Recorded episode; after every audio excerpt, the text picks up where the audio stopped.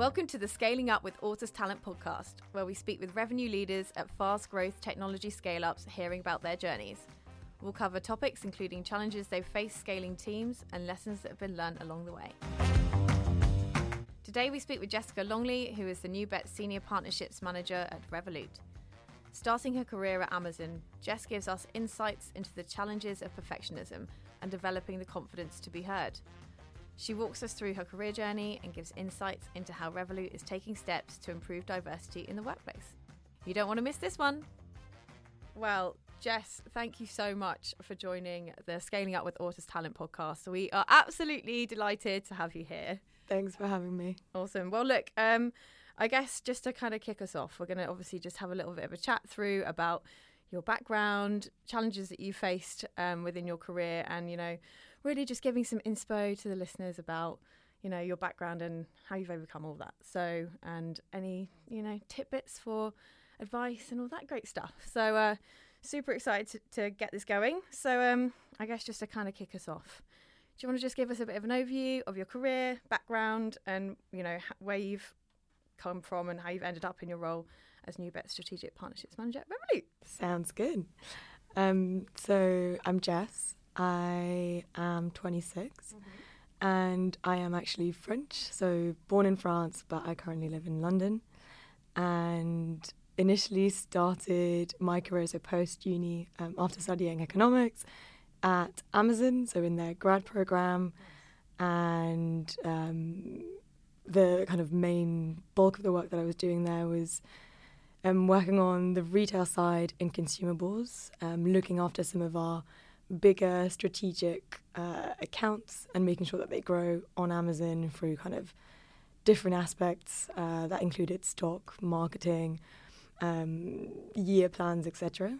Um, and I was there for two years within that role, mm-hmm. and then I got promoted and moved to actually a completely different role within Amazon, and wanted to move. The reason why I moved to a different role within Amazon is I wanted a completely different um, I wanted to kind of rejiggle my career and stuff that I was doing. So I was looking for more of a more ownership, more startup-y um, vibe, and I moved actually into Amazon shipping, which at the time was a new venture. I think it was around a year old, mm-hmm. and um, joined their team as a biz dev manager. So mainly looking at getting new people to use Amazon shipping, but also helping the team build the product. So working on different projects around that. And I did that for a year. Mm-hmm. Super good experience. Um, but I felt that because I was still within Amazon, the culture was relatively similar. I knew the people. It wasn't that big of a change um, versus one I initially thought.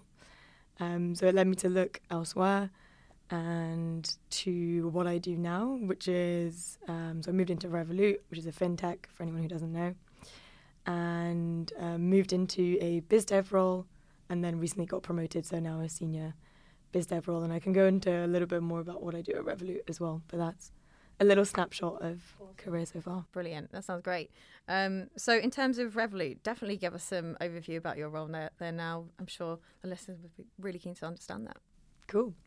Um, so yeah, I work well. So now I'm currently in between two different teams, but I sit in the global business team and specifically in the BizDev partnerships vertical. So what that means is um, I tend to bucketize what I do in three different buckets. Okay. First, a bucket analogy. um, but the first bucket is around identifying um, new ideas that help grow Revolut. So depending on the team, that could be different KPIs. Um, but ultimately, yeah, making sure that um, we're growing our retail user base uh, when I was in the growth team. And that means brainstorming, coming up with new ideas, uh, bringing external, internal data, making the right assumptions to build a business case around that idea. And once you've got the idea, it's obviously confirming those assumptions and uh, building the right business case so that you can get that idea approved. And that moves us to the second bucket, um, which is around identifying the right partner or partners to bring that idea to life. Nice. And for that, it's um, building a pitch deck, reaching out, commercially negotiating, closing contracts, and which brings us to our last step and final step, um, which is um, what we call kind of GTM strategy, and it's more of a project management role, and it's looking at um, making sure that you've got the right stakeholders um, all aligned towards the same launch date, and ultimately, yeah, taking care of that whole roadmap, and once it's launched, making sure it's working correctly and optimizing as we go. Brilliant. That sounds like a really varied role. So you've got a lot of business development, but project management, negotiation, and all that great stuff. Bit of a mix. yeah. Gets a bit intense sometimes. awesome. Um, thanks so much for that insight. So um, we're going to take it back a little bit, um, and we're going to talk about, I guess, when you were, you know, a young fledgling um, at school, maybe, you know, considering your career path. Um, you know, what did you actually want to do or be when you were younger? So something completely different. Okay. Um, when so when I was in school, I actually wanted to be an investigative journalist um, when I was younger. And um, the reason behind that is I actually had a really good history teacher when I was in year eight or 9 mm. And he was very interested in the Israeli Palestinian conflict. And he recommended these books by this journalist, which I read. And at the time, thought that was the coolest thing ever. Not the conflict, obviously, but the job in itself and um, and going there and, and meeting and uh, interviewing different people. And so I actually, um, when I was choosing the languages that I had to study when I was in school, I chose Russian because I thought, oh, you know, if ever I'm an investigative journalist, Russian, I could probably uh, go to Russia and kind of um, do some investigative work there, which I thought was quite interesting at the time. But then completely veered off that. So fair enough. And what what led you to kind of well get to where you are today? What what were the steps that you took in order to, I guess, study economics, um, and then from there go into doing well more of like a commercial role within Amazon, for example? Yeah. So I actually so when I left school, I was still interested in in journalism, but I didn't want to do that as a degree because I felt like you might not need a journalism degree to do journalism. Um, but I went to a French high school, and you have to choose uh, paths when you're 16, 17, and you can choose between three so economics, science, or literature. And at the time, I chose economics when I was 16, um, just because it was the subjects that it matched with the subjects that I was better in. And so I think just naturally, then that led me to choose economics at uni. I don't think it was a very like in depth um, research or thinking. To be honest, if I had to do it back, I don't know if I would choose economics again. Yeah. Um, I think yeah. I think that's a pretty standard kind of move. You, you know, like what did I do well at at, at school? Then do that at university. Makes total sense. Awesome. Um, so I guess in terms of let's bring it back again to present day. So um, you know, do you see any of the qualities of the job that you wanted when you were younger in your current role? So you know, is there anything from maybe being an investigative journalist that actually now you can see similar qualities or skill sets that you're now utilizing at Revolut, for example? Yeah, so I would say two different things. Um, first one is, I mean, again, I've, not that I've ever really delved deep into like investigative journalism, but my assumption is that you need, you know, good people skills. You need to be able to get earn trust from the people that you interview. Um, so that I would say definitely matches with the partnerships role where you're reaching out to people, you need to earn trust with them, you need to build that relationship with them. Um, so that's one.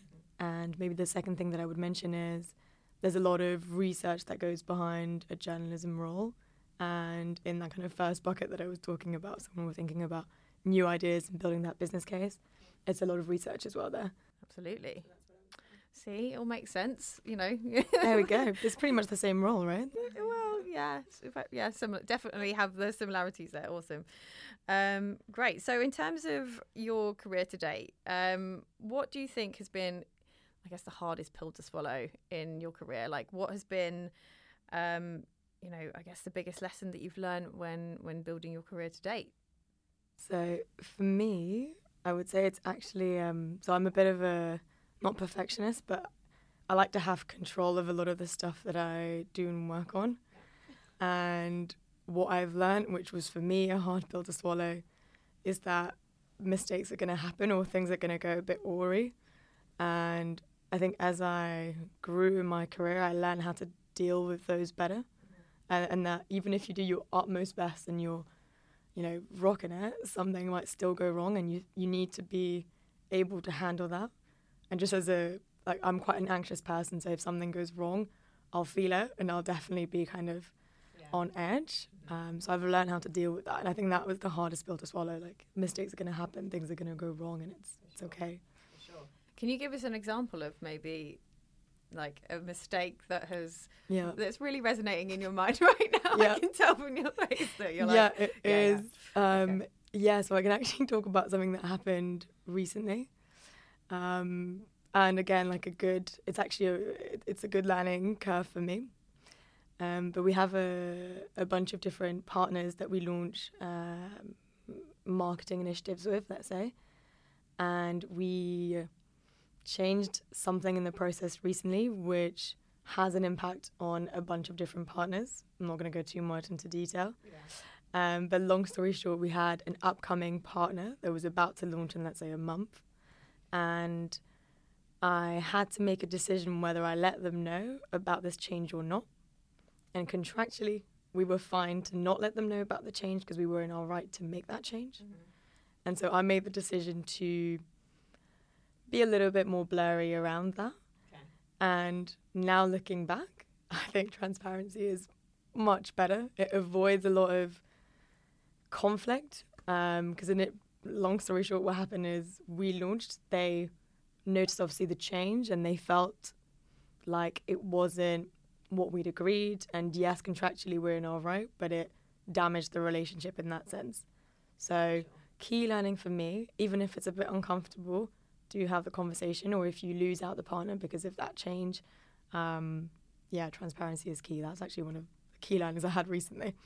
I have definitely experienced a similar thing in my career, and I would absolutely. I'm I'm all about transparency even to the point where you know with clients you need to be really honest and tell them exactly what's going on because otherwise you're not going to be able to give them feedback on anything and the feedback from them as well is also really really key for for any product growth any professional growth and all those kinds of things as well so that's that's awesome to hear and glad to hear. I guess unfortunately you might have had some tough learnings from that, but we're rocking the wave right now through it. So yeah, I'll let you know how, where where we end up with that. So I guess within within that side of things, obviously we're facing.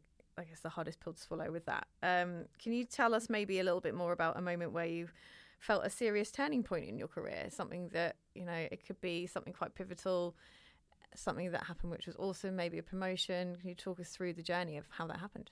Yeah. So I would say so the way that I've navigated my career is a little bit random. So it's not I'm not the most like I don't have a five year or ten year plan mm-hmm. and I tend to be a little bit more sporadic. Um, but I would say what was a turning point for me, and it sounds really small, but initially, so in a period of my career where I was initially gonna I was thinking of leaving uh, a company. I started the um, what's it called the interviewing process with different companies, mm-hmm. and I think that's it's at that stage that I realized the amount of experience and knowledge I'd gained. The I was a lot more comfortable in those interviews, and I was getting a lot more yeses than at my like initial first step of career. So I think for me that was a turning point to to really understand that actually, yes, I can move, and there are other opportunities, and uh, I can, yeah, I, I, can do it. I think that was the first time that I really had that uh, moment. I guess. Yeah, it's really in- interesting interviewing because obviously. Throughout the interview process, when you prep for an interview, you have to think about all the key things that you've learned and demonstrate those within the interview. So, I guess that probably reinforced everything that you had done because you were talking about it giving key, you know, examples of all your achievements, and therefore you're probably reflective, thinking, you know what, I actually got this. Yeah. And so that is great to hear. Awesome. Um, and for anyone listening, you know, consider that, you know, really write down some key achievements that you've made if you're wondering about, you know, how well you've you've come so far in your career and all that great stuff. I guess bringing it back to the the industry that you're in. So obviously Revolut, Neobank, um, done phenomenally well, had really fast growth, scale up um, within the fintech space, and within the industry, we definitely see a little bit of, you know, there's a little bit more of a need for diversity within within the workforce, um, and uh, you know, it's, it's a pretty well known fact. So, for example, FinTech Magazine actually released in their FinTech Top 100 Leaders list of C-suite professionals, um, only 30% of them were females. So, you know, with this as being a bit of an issue with gender diversity across the board, but also, you know, I'm sure at Revolut it's pretty well well known. Um, why do you think that there is such a gender disparity um, in or inequality in the fintech industry? Yeah, good question. Um, I think I don't know if I'm going to talk specifically about Revolut or the overall kind of fintech space. I think it's traditionally or historically been a bit of a boys' club, mm-hmm. um, and as such, it brings it's it's harder to um, crash through it if that makes sense because the or in my experience the culture is slightly different in potentially some of these fintech or or older financial um, companies. And what I mean by difference in culture it's it might be a little bit more aggressive. It might be just men on the table and they potentially might talk over you or um, resonate more with uh, same gender on that kind of table, let's say. So, do you think one of the barriers is that because there are men at the table, it's harder for a woman to go in and feel like their voice is going to be heard because it's a bit yes, intimidating. that was a better way to put it, definitely. um, and I think, cause, I guess, just from personal experience, even for me coming in, it took a while to get my footing in that world. And I also don't, I mean, I did economics, but I don't come from a uh, bank or, or, or, that kind of background. I came from a, a retail working space. Um, so it definitely took a while to get that kind of respect or that, that value as well. And um, making sure, and this is something that we chatted about before as well, but I didn't want to change as well the way that I am. Like, I don't want to be an aggressive person because everyone's quite aggressive around me. I want to find a different way to be able to, you know, get heard and get respected. Um, so yeah, being as like again like kind of that being assertive piece and uh, still making sure that you are a pillar for others around you. So that more kind of collaborative approach is the way that I personally prefer to to, to work and would lead in that way. I guess this ni- leads me quite nicely to you know anyone entering the industry or anyone who is in maybe a more male dominated environment within the world of software or fintech or tech in general. What advice would you give to them to help overcome those challenges? Like, what have you done? What practical advice have you done? Well, well examples can you give that you've how you've overcome that challenge? Yeah, for me, it's really trusting myself and the value that I bring, which isn't very tangible. It's quite hard to actually put in place, but it's getting an understanding that, or yeah, getting an understanding that the different opinions and um, supposedly facts that people are bringing in might not be facts. You are, you know, they can be challenged. You uh, can also bring your opinion to the table and continuing to, to do that, even if it's in small increments. Um, it's really, really good. And I actually remember one of um, my senior vendor managers at the time at Amazon was a really good mentor for me. And she was the one who said, you know, even in team meetings, um, I was a little bit earlier in my career, but she said even in team meetings, um, if, even if you just say one thing, say one thing, and then you'll you'll build that confidence, and you'll feel a lot. It'll be a lot easier in the future to to to yeah to feel confident in in your value and take your space basically. I like that. Love that. It's great advice. Absolutely. Um, okay, great. So, can you give us some examples of um, anything within Revolut, for example, that has been done to improve gender diversity within the workplace there? Yeah, so there's a big, we we reshuffled a lot of our initiatives, um, and we actually have a new POC now who is in charge of diversity, so not only gender diversity but um, all types of diversity, and they have, I believe, it's like a ten step approach I won't remember off the top of my head all of the the steps. check out the website. Yeah, check out the website. um, but it's uh, increasing inter- uh, female interviewers in the interview process, and again, I think we we had a chat about that as well. But um, it does have quite a big impact as to how many females are actually being pushed through the loop and uh, and ultimately hired. Mm-hmm. And we're also doing a big push with uh, mentoring programs, and we're also uh, creating a bunch of different events within Revolut where we have external um, POCs talking about um, how to overcome specific challenges um, to make sure that we're yeah growing and getting more and more females in. Great. So, at what point in Revolut do you get assigned a mentor? So, good question. So, we get a buddy mm-hmm. um, from from the day that you start, and a mentor. It's a relatively new process, so you can sign up, and um, you can sign up whenever in your process. You can sign up when you join. Um, it's something you can discuss with your manager as well to implement, and you can become a mentor. I believe if you are like of a certain level or have been there for a certain amount of time. Don't quote me on this, but I think that's it. Okay, they sound like some awesome initiatives, I have to say. And are you a mentor or have you got a mentee? I'm in the process of being a mentor. Yeah. Uh, I am the functional manager of a few different people. So actually, I just got a new functional manager who sits slightly outside of my team, um, so that we can work together on some of the more kind of retail growth initiatives that we have to implement on the business side. So he's, uh, yeah, someone on the business. Love that. Sounds fantastic. Okay, awesome. So um, it sounds like Revolut are really trying to change things um, and really actively trying to help that, which is so great to hear because, you know, I think ultimately within tech there is still a gender diversity problem. There is a general overall diversity issue uh, in the tech industry and in, in general. So you know, all these initial, little initiatives, all this extra awareness will really help to sort of shift the needle, which is awesome to hear. We love that, absolutely. Hopefully, we'll see all of the big impact over the next few months. Exactly. Um, so, what is the best piece of advice that you have received in your career? Best piece of advice. Um, so, I kind of touched on a couple of points earlier, um, but I would say and this will come again from the senior vendor manager from Amazon, who was, yeah, honestly a great mentor to me, and uh, actually had a chat with her on, well, via LinkedIn and via via call relatively recently, mm-hmm. um, and she.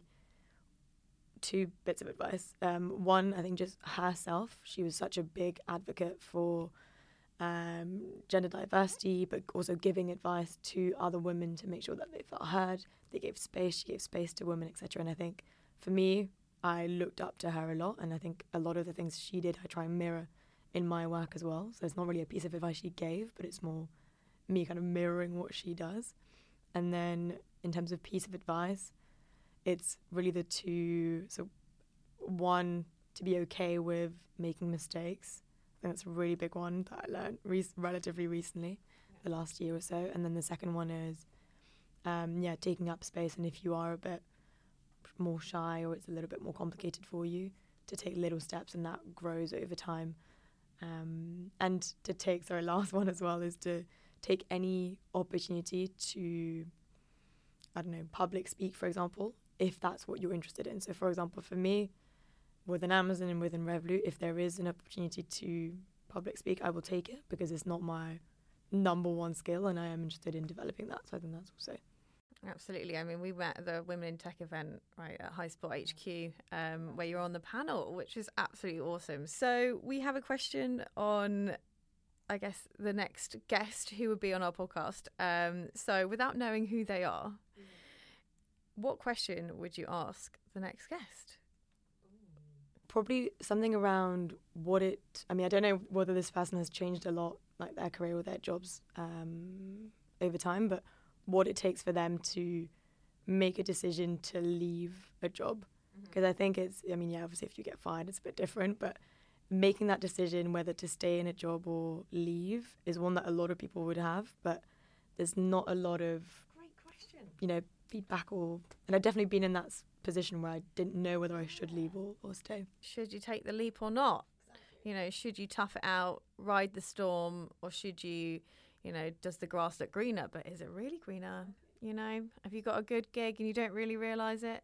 A bit of a fun question, how we like to just end it on. So, who would you like to play you in a film? Damn.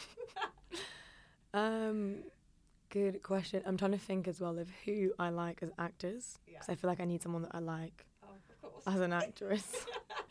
Because can I go a bit rogue on this one and actually Absolutely. not take an actress?